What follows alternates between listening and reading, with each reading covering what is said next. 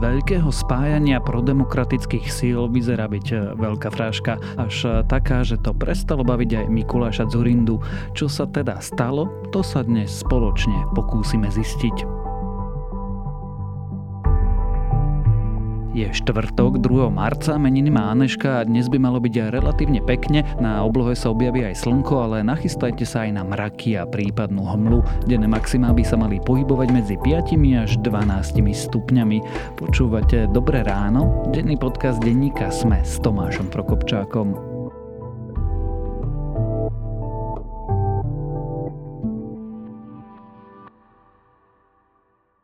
Objavte exkluzívnu značku smartfónov od Telekomu. T-Phone s dlhou výdržou batérie a skvelým dizajnom prináša 5G do každého vrecka. Vyberte si ten svoj už od 1 eura mesačne na Telekom.sk.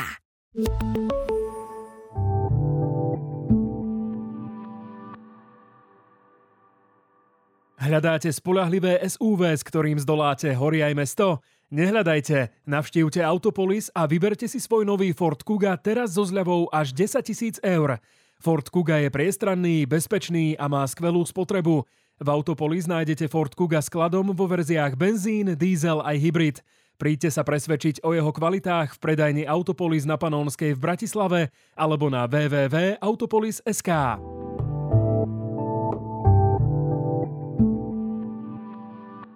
teraz už krátky prehľad správ. Dočasne poverený minister zdravotníctva Vladimír Lengvarsky chce skončiť vo svojej funkcii. Na stredajšom rokovaní vlády mal povedať, že je pripravený podať žiadosť o ukončenie jeho poverenia. Dôvodom má byť nezvládnuté manažovanie plánu obnovy, napríklad výstavba nemocnice Rásochy. Národná investičná a koordinačná autorita ministrovi vyčítala, že meška s prípravami.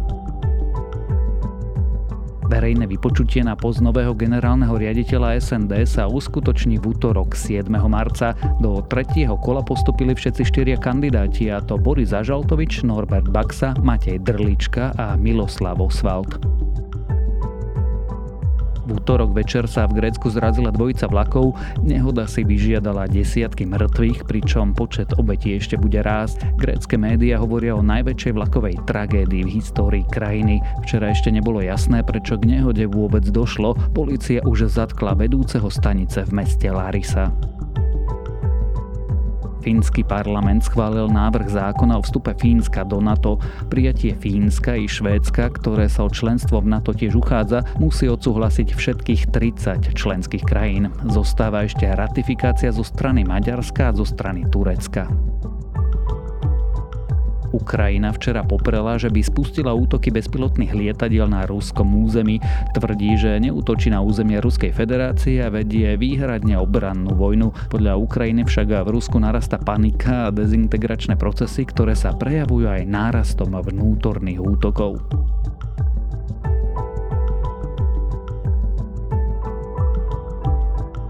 Ak vás tieto správy zaujali, viac nových nájdete na webe Deníka Sme alebo v aplikácii Deníka Sme. Malo to byť e, veľké spájanie z množstva malých bezvýznamných straničiek. Koalícia, ktorá by mohla mať nejakú váhu. Namiesto toho tu máme frašku. Dobrá voľba sa bude radšej rozprávať s hlasom a urazený Mikuláš Durinda odišiel z projektu, ktorý ešte nedávno so Slávom ohlasoval. Podpísali sme memorandum o spolupráci, Dohodli sme sa, že veľmi rýchlo urobíme zlučovací snem. Celý mesiac sme nevedeli získať dátum konania snemu čo sa to teda zasa deje a v akom marazme sa nachádza stredopravé politické spektrum, to sa už budem pýtať zástupcu šéf-redaktorky denníka SME Jakuba Fila. My na tom normálne pracujeme na príprave snemu. Minulý týždeň sme s Mikulášom Zornidom a následne s jeho ľuďmi rokovali o povedzme finálnej podobe stanov. Vedenie spolu, teraz po novom premenovaná modrá koalícia, nás za ten mesiac úplne paralizovala. No mrzí ma to, že vyzeráme všetci ako idioti s prepačením v tejto chvíli a ľudia nás už majú plné zuby. Kubo, že som taký drzý, to mýtické spájanie je na tom momentálne ako? No, mytické spájanie nie je až tak mytické, lebo ono v skutočnosti prebieha. Len kým sme v uplynulom roku sa veľa pozerali na Mikuláša Zurindu, ktorý postupne vysiela také signály, že by rád bol centrom toho spájania, tak v po včerajšku sa ukazuje, že je z kola von. Ale tie rokovania veľmi intenzívne prebiehajú medzi inými a, a ďalšími subjektami a, a smerujú k nejakému výsledku, ktorý by mal byť v najbližších dňoch netrúfam si povedať, že či do konca týždňa, ale v najbližších dňoch e, ohlásený. Skôr než sa opýtam teda na tento výsledok, ak to sú hráči za týmto výsledkom alebo týmto spájaním, čo sa vlastne stalo v tej modrej koalícii, že sme vlastne dva dní dozadu mohli čítať tlačové správy od Mira Kolára, ktorý vlastne nevie, čo sa udialo a cíti sa urazený a ponížený. No, v prvom rade tlačové správy, ktoré čítame a ktoré jednotliví aktéry dali navonok, sú komunikáciou k verejnosti a nemusia úplne zodpovedať tej realite, takže by som netvrdil, že Kolár sa cíti nejakým spôsobom prekvapený a podobne. Ja naozaj netuším. Ja som sa to dozvedel dneska z toho vyhlásenia, ktoré poslal do TASR po tom, čo ma kontaktovali novinári. Ja neviem, nebudeme špekulovať, aké sú jeho dôvody. Rozumiem tomu, že vyšli nejaké prieskumy, um, že komunikujeme aj, aj s Eduardom Hegerom a s ďalšími. Ten problém okolo modrej koalície vznikol čiastočne preto, že aj my sme zrejme nesprávne interpretovali to, v akom stave to spájanie je. Keď sa 27. januára postavil na tlačovú konferenciu Mikuláš Zurinda a za ním stálo 30 ľudí vrátane Miroslava Kolára, tak sa zdalo, ako keby on bol tým motorom a zjednocovateľom ľudí v rámci Modrej koalície. Pánovi Kolárovi bolo jasné to, čo je, bolo jasné aj mne, že raz sa naše cesty musia stretnúť. No a stretli sa rýchlejšie, ako som predpokladal, Miro. Stretli sa, eh, stretli sa nečakane a rýchlo. Fakt bol ale taký, že Modrá koalícia bola stále strana, ktorej lídrom bol Miroslav Kolár, je to bývalá strana spolu, a Mikuláš Zurinda bol predstaviteľom len platformy, ktorú on sám tam nazval, že modrý a snažil sa cez ňu priviesť ďalších ľudí do politiky. V tom čase on nebol súčasťou modrej koalície, ani nebol členom modrej koalície a v zásade z takého toho čisto formálneho hľadiska nemal na modrú koalíciu žiaden vplyv. Napriek tomu, že to vyzeralo inak, že to je jeho projekt a tí ostatní sú vlastne iba štafáž. Áno, presne tak to vyzeralo. Oni to tam tak čiastočne aj prezentovali, ale ak si dobre spomenieme na taký ten dlhý úvod tej tlačovej konferencie, ktorý dal Mikuláš Dorinda, kde rozprával, ako sa on najprv stretával v modré štvrtky, alebo už neviem, ktorý deň to bol. Teda počiarknem, že na začiatku to bola neformálna skupina a naše diskusie mali charakter voľných politických debát. Ale s postupom času, tak ako som to popísal, naše stretnutia začali byť pravidelné. Tentokrát sme im dali názov Modrá streda, lebo sme sa stretávali vždy prvú stredu v mesiaci, aj keď nie celkom pravidelne. Tak eh, v zásade tým výrazne zamlžil presne ten, ten, ten skutočný stav. A ten skutočný stav bol taký, že v tom čase sa síce spolu už premenoval na, na modrú koalíciu, ale zjavne bol Mikuláš Zurinda s Miroslavom Kolárom dohodnutý na tom, že Modrá koalícia, teda bývala spolu, zvolá snem, na ktorom Mikuláš Zurinda a Modrí nejakým spôsobom vstúpia do ich štruktúr. A to sa napokon celý mesiac neudialo. My sme sa v podstate 1. celého februára pýtali, že veď čo sa deje, hej? že veď keď človek, človek alebo nejaká politická sila oznámi na tlačovke, že idú do nejakého zápasu a potom sú mesiac ticho, tak eh, to budí otázky. No a nakoniec eh, z toho vyplynulo, že Miroslav Kolár ten snem, v rámci ktorého sa mal, mal zintegrovať s, s Mikulášom Zurindom a s nejakou voľnou platformou ľudí okolo Mikuláša Zurindu, nezvolal v čase, ako Zurinda tvrdí, že boli dohodnutí a nejakým spôsobom ten čas naťahoval.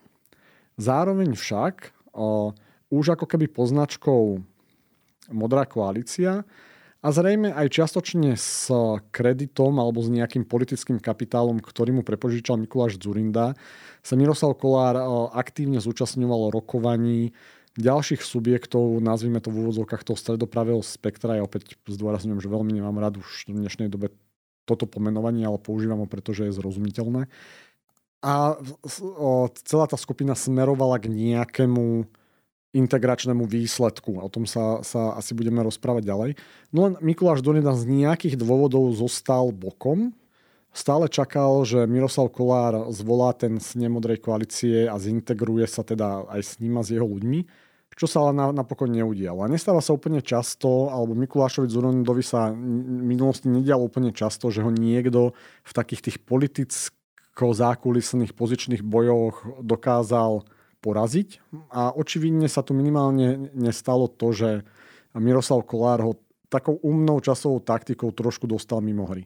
A teraz je otázka, že či vedome alebo nevedome a čo, čo boli tie príčiny. To sa ja samozrejme opýtam a poviem to emočne podfarbene. Vybabral Miroslav Kolár s Mikulášom Turindom? Kulárne informácie hovoria o tom, že pre tú skupinu stredopravých strán a ľudí z toho stredopravého spektra, a ktorí sa chcú spájať, sa v nejakom momente Mikuláš Zurinda stal svojím spôsobom nepohodlný. Či už to bolo z dôvodov toho, že bol moc ramenatý, alebo si vyhodnotili na základe čísel, že to, nejakých prieskumov, že to nie je tá pravá, pravá osoba. Ale proste v nejakom momente sa stalo, že táto partia úplne nechcela rátať s Mikulášom Zurindom. A či už ako keby na základe toho a tých prebiehajúcich rokovaní Miroslav Kolár aktívne spravil nejaké kroky a vybabral s Mikulášom Zurindom, si netrúfam povedať, on to možno úplne vedome a cieľene tak nemyslel, ale tým, ako dlho to, pre, ako dlho to trvalo a prebiehalo, tak v zásade ten výsledok je taký, aký je. Opýtam sa znovu napriamo. Vymenil Miroslav Kolár Mikuláša Zurindu za Eduarda Hegera? V tom dôsledku, v tom, v tom finálnom dôsledku je odpoveď áno. Tým sa dostávame k tomu, ako to spájanie, alebo domnele spájanie momentálne vyzerá. Teda vyzerá ako? Tých subjektov, ktorí vstupujú do toho spájania je viacero, takže poďme si ich vymenovať a asi sa nám bude o tom, o tom ľahšie rozprávať.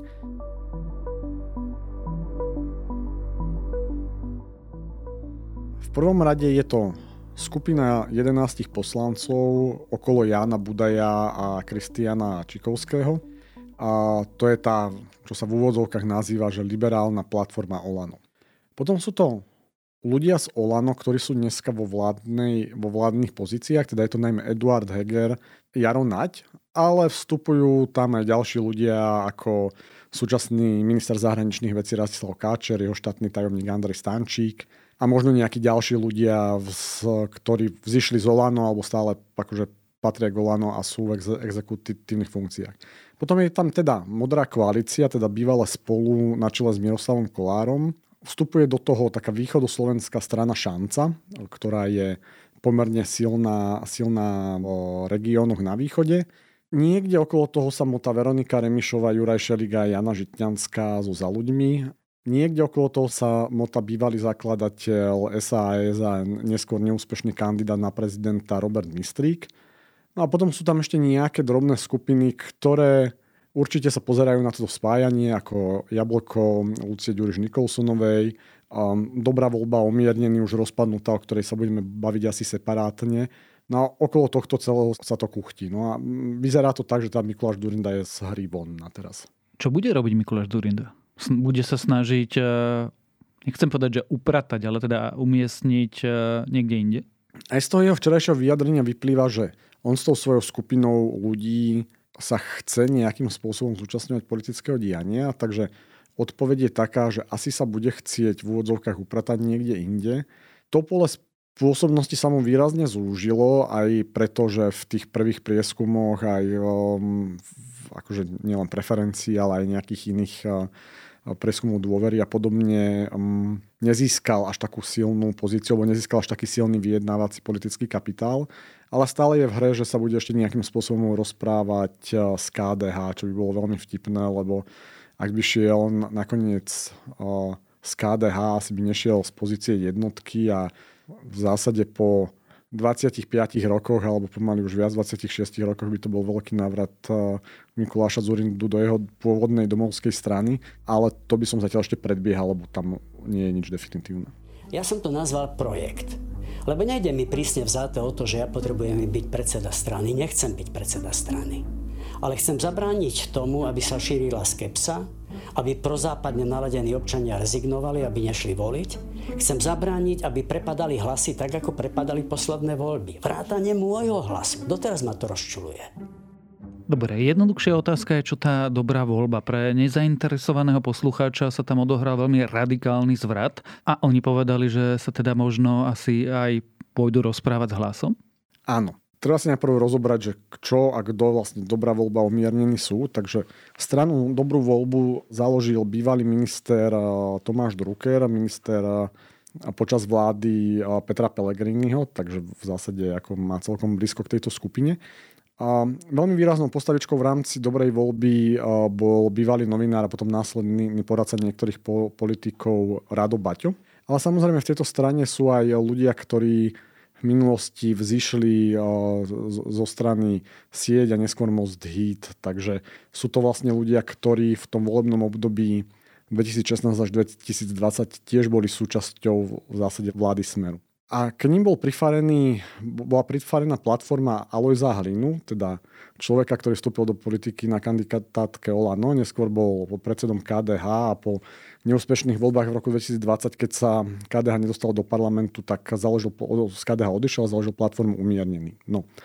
A udiala sa taká vec, že Alojz Hlina v nejakom momente proste povedal, že sa rozchádza s dobrou voľbou a, a zároveň vyšli informácie, že dobrá voľba sa nechce zúčastňovať ďalej na spájaní stredopravých síl a že potenciálne nebude rokovať eh, s hlasom. Hej.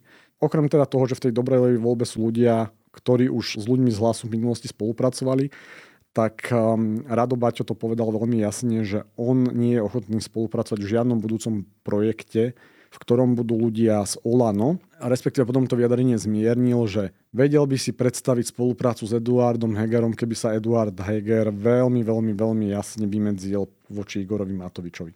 Ale to je vlastne ten dôvod, prečo Rado Baťo nechce byť účastný spájania stredopravých síl, kde bude výrazné a hlavné husle hrať skupina ľudí, ktorá pochádza z Olano. Môžem to ešte raz opakovať úplne jasne. V prípade, ak s Igorom Matovičom sa nemáme o čom rozprávať a v prípade, ak niekto ďalší z Olano by mal možno záujem sa spájať, tak pre nás bude kľúčovou podmienkou to, či je alebo nie je naďalej ochotný spolupracovať s Igorom Matovičom. Je to osobné a v jeho prípade celkom pochopiteľné, alebo e, politické rozhodnutie? Týka sa to aj premiéra Hegera. Premiér Heger sa musí rozhodnúť, kam chce patriť. Ak chce naďalej patriť e, k zostave, mentálne alebo či už nejakou formou spolupráce k zostave, ktorá za posledné tri roky rozbila verejné financie a, a vlastne rozvrátila akékoľvek zmysluplné manažovanie štátu, tak sa s Eduardom Hegerom nemáme o čom rozprávať. Vždy aj v tej politike je, je veľká časť tých rozhodnutí osobného charakteru, ale samozrejme, že keby sme šli do tej analýzy, tej jeho argumentácie, ktorá tak akože presakuje, ja neviem, zo sociálnych sietí a podobne, tak ako spolupracovať s hlasom sa dnes môže javiť pomerne výhodné, pretože hlas je v prieskumovo preferenčne najsilnejšia strana. A nemá peniaze, ktoré dobrá voľba má. Zároveň nemá peniaze, ktoré dobrá voľba má. To je zase dôvod, prečo sa vôbec nejaký silný preferenčný hlas chce baviť s nejakou partajou, ktorá sa pomaly ani neobjavuje v prieskumoch, ako tam, tam ten vklad dobrej voľby je jasný. No ale dnes to vyzerá tak, že bez hlasu nebude možné uh, zostaviť budúcu vládu. A ak sa rozprávame o tom, že po voľbách 30. septembra má Slovensko možnosť mať prozápadnú demokratickú vládu alebo vládu smeru fašistov a neviem koho, tak pozícia hlasu je veľmi dôležitá. Lebo ak bez neho nie je možné zostaviť prodemokratickú západnú vládu so všetkými chybami, kauzami, problémami, ktoré ten hlas má, tak indikácia toho, že teda to, že sa s nimi Rado Baťo ide baviť, indikuje to, že ten hlas asi skôr inklinuje a výraznejšie inklinuje k tomu prodemokratickému spektru, než by inklinoval k tomu, čomu všetci vyčítajú a podozrievajú z toho, že to nakoniec zloží s tým smerom a fašistami. Takže to vytvára, nechcem to nazvať nádejou, pozerám sa na to čisto realpoliticky, ale je to ďalším náznakom toho, že ten hlas po tých voľbách bude skôr smerovať k zloženiu vlády, ktorá nebude obsahovať smera fašistov.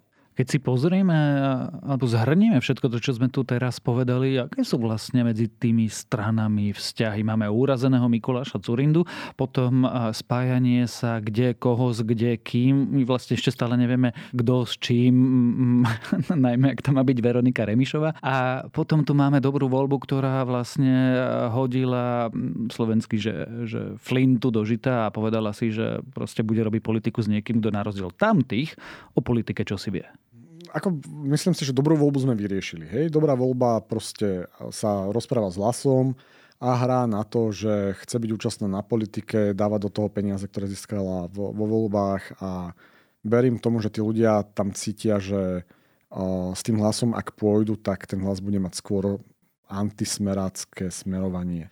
No a aké sú vzťahy medzi, medzi tými ostatnými? Ako nerád by som nazýval Mikuláša Zurindu, že je urazený, tak on je skúsený politický matador. Ako určite chápe prehry a určite ho tie prehry hnevajú. Ale takých 20 rokov sa mu nestalo, že by ho niekto vyšachoval z čohokoľvek. Spomeňme si, že vyšachoval v prvom rade Robert Fico v roku 2010 kauzou financovania hotela Fórum dnešného Crown Plaza, čím ho vlastne donútil odstúpiť z, z postu volebného lídra kandidátky SDK a prenechať to miesto Ivete Radičovej. Takže v tom ho vyšachoval v takomto jednom z najväčších eh, a tradičných ešte politických zápasov. Um, problém Mikuláša Zorindu je proste to, že tá politika sa zmenila. Hej. On samozrejme je asi výrazne zručný politik, veď sme to videli dlhé roky. Je otázka, že či tie zručnosti potre- uh, sú postačujúce na to, ako tá politika vyzerá dneska. A on trochu na tej tlačovej konferencii to 27. januára pôsobil, že on si zaklada na tých pôvodných tradičných zruč- zručnostiach tých dohodách, hoci zákulisných, ale keď si tie chlapi podajú tie dve ruky, tak to platí hej, a, a podobne.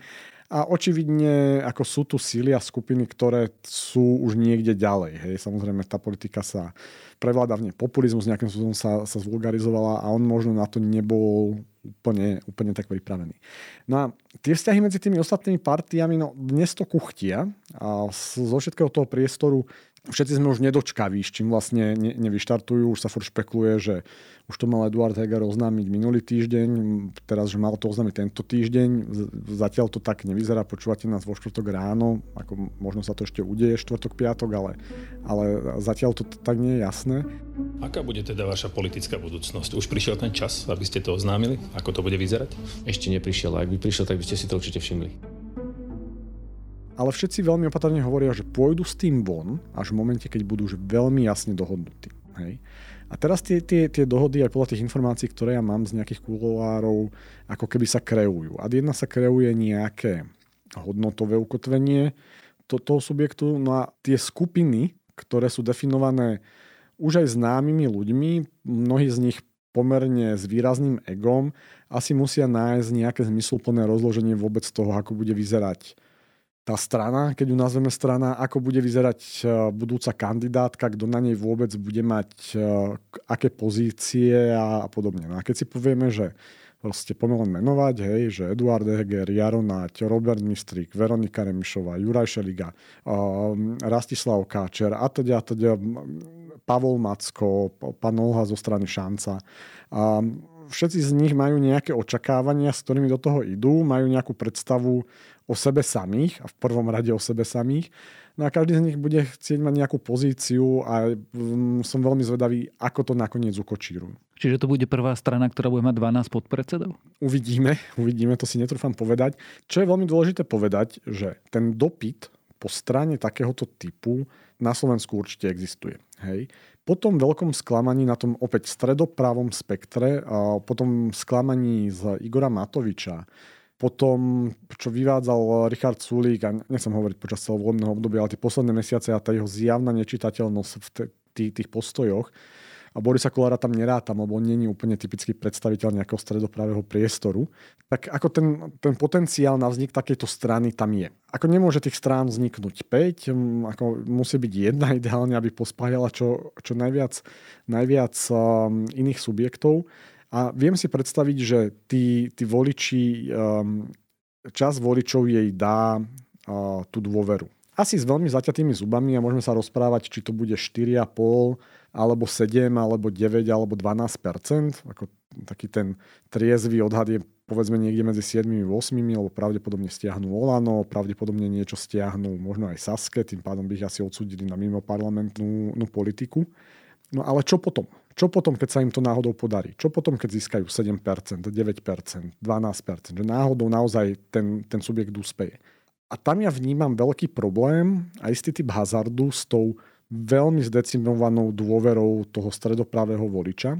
Lebo ak to opäť dopadne tak, že sa rozpadnú na ďalšie malé partaje, zase to bude ako keby priestor plný zvád a v zásade to nebude fungovať, tak môžu zabiť úplne definitívne posledný klinec do rakvy toho, ako pre tých ľudí, ktorí ako si ešte hovoria, že dobre, ešte raz so zaťatými zubami, lebo nechcem navrať mafie, nechcem fašizmus, nechcem orientáciu smer východ.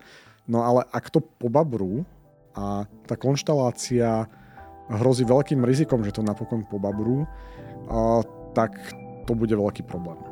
Uvidíme, každopádne to budeme e, sledovať a zistíme, ako to napokon dopadne o spájaní aj nespájaní vlastne demokratických strán. Sme sa rozprávali so zástupcom šéf-redaktorky denníka SME, Jakubom Filom.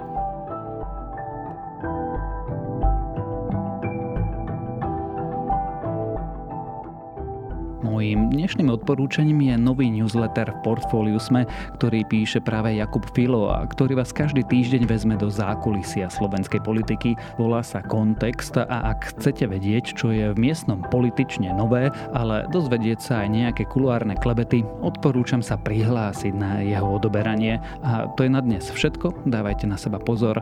Počúvali ste Dobré ráno, denný podcast denníka Sme s Tomášom Prokopčákom a pripomínam, že dnes vychádza aj nová epizóda epizóda podcastu Index, ktorý sa pozrie na stav ruskej ekonomiky rok po invázii a ľudskosť, ktorá bude o násilí na blízkych.